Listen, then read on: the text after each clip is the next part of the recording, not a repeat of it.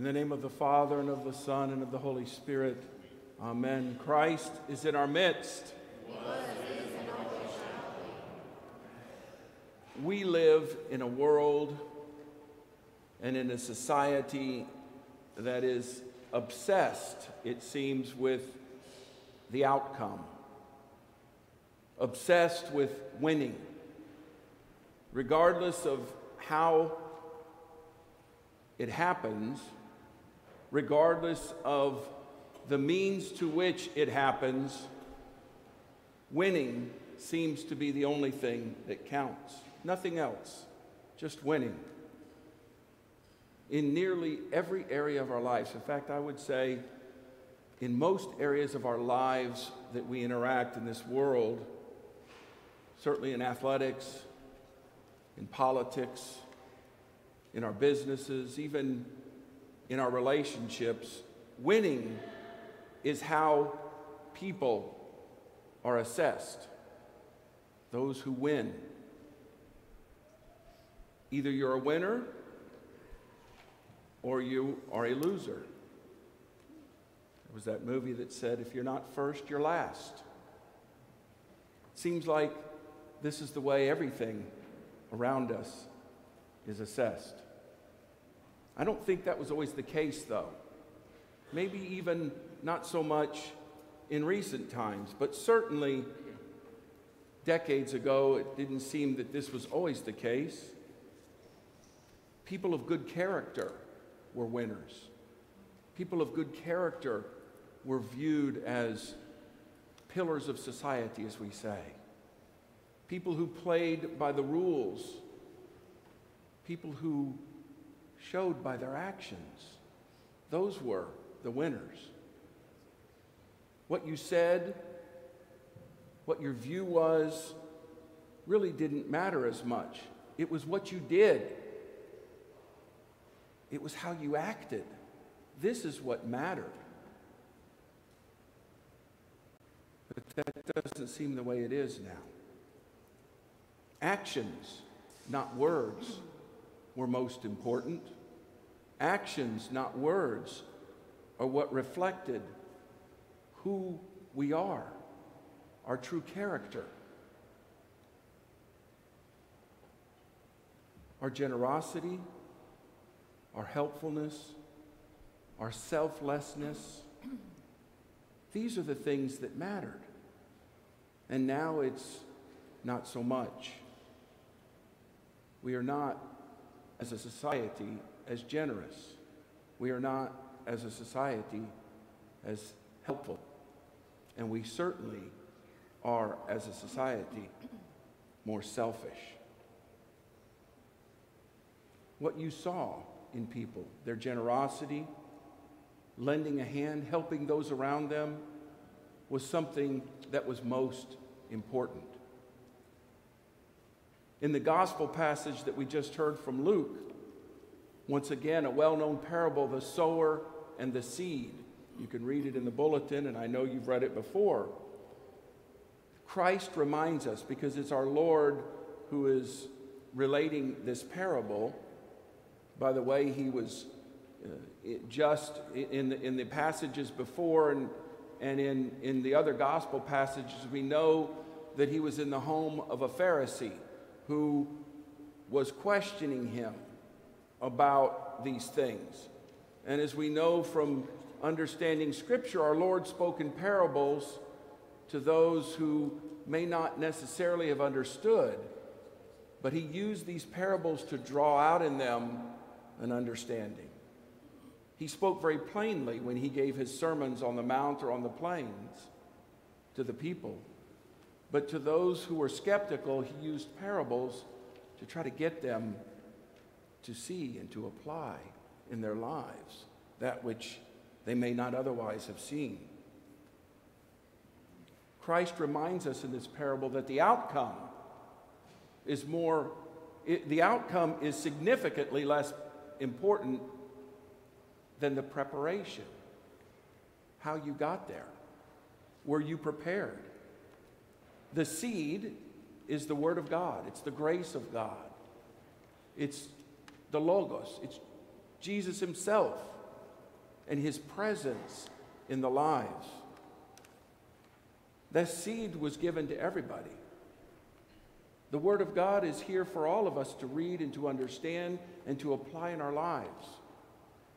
But where it falls determines the outcome, what happens.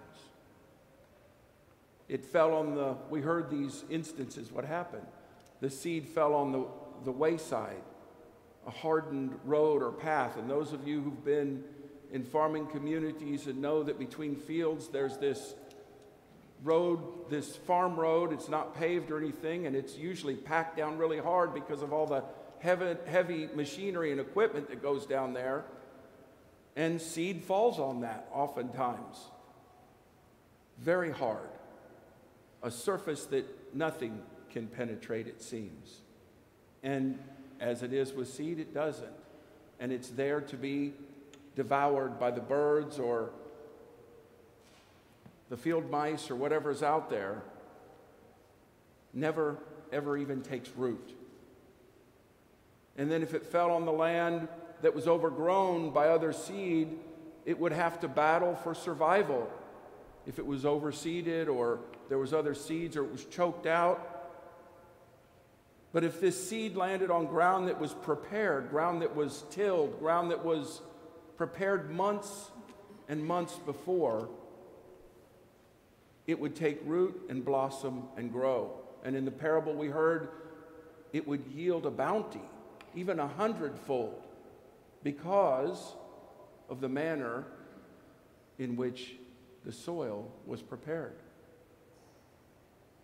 We won't my brothers and sisters in Christ, we won't be able to fool anyone, and certainly ourselves, when the last judgment comes. We won't be able to keep hidden our true nature. The outcome of our life will tell who we are. The outcome of our life will reflect our preparation. Now, we can't control the growth. We're dependent on the weather. We can't control the crop. But we can control the preparation of the soil. Preparing the soil, those of you who have gardens know how important it is to prepare the soil. Those of you all of us have a, a yard or have grass, and we know if we don't do the things we're supposed to do, it could very well reflect or result in dead grass or patchy grass or a yard that won't get the yard of the month. I know this. But if we prepare things, if we take care of things, if we do the things that we know to do, then very likely it will yield a bounty. So we have to clear the field. We have to clear the place of our hearts and our souls and our minds to make sure nothing else is growing there. Nothing else like fear or anxiety or concerns about money or status or power or winning chokes out this preparation of good soil. And we have to break up this soil of our heart that may have become hardened. And at times, it happens for all of us.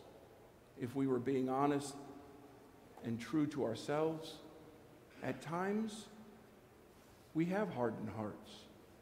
Or at the very least, we have hearts that are choked by the cares of this world. Every one of us. And so we have to weed it out.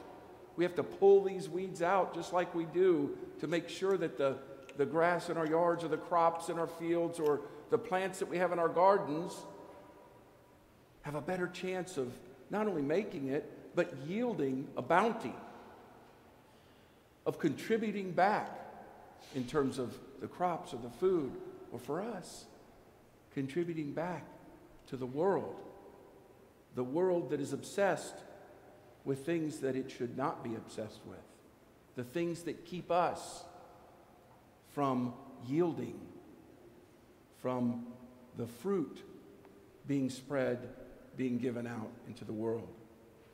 Every time that we have an opportunity to set aside our own wants and our own desires, our own will, even, fulfills and fulfill the wants and the desires by helping and assisting and offering to those around us. Every time we do that, we pull another weed out. We till the soil of our hearts and of our souls. And we prepare it for the seed, the Word of God, the grace of God to continue, to continue to supply, to strengthen, and to share with those around us. And we must do this now. Not tomorrow, not next week, not when this happens or that happens. At some point, there is no more later. Think of the parable of the ten virgins that we hear every year the first few days of Holy Week the five that were wise and the five that were not. They had prepared those ones that were wise, did they not? They had oil in their lamps. So when the bridegroom came, they were able to go and to be in the banquet, to be with the bridegroom. But the ones that were not prepared were shut out from the kingdom. Another strong and powerful message in this parable to all of us. At some point, there will be no later in our life. It's not easy, brothers and sisters in Christ. It's not easy. In fact, at times it is so very difficult, it may seem impossible. It hurts. It's hard to deny oneself, to take up our cross, and to follow the Lord. We are pulling these things out. We are we are tilling the soils of our hearts and our souls and our minds. And it's something that cannot be done for us, nor can we do it for someone else.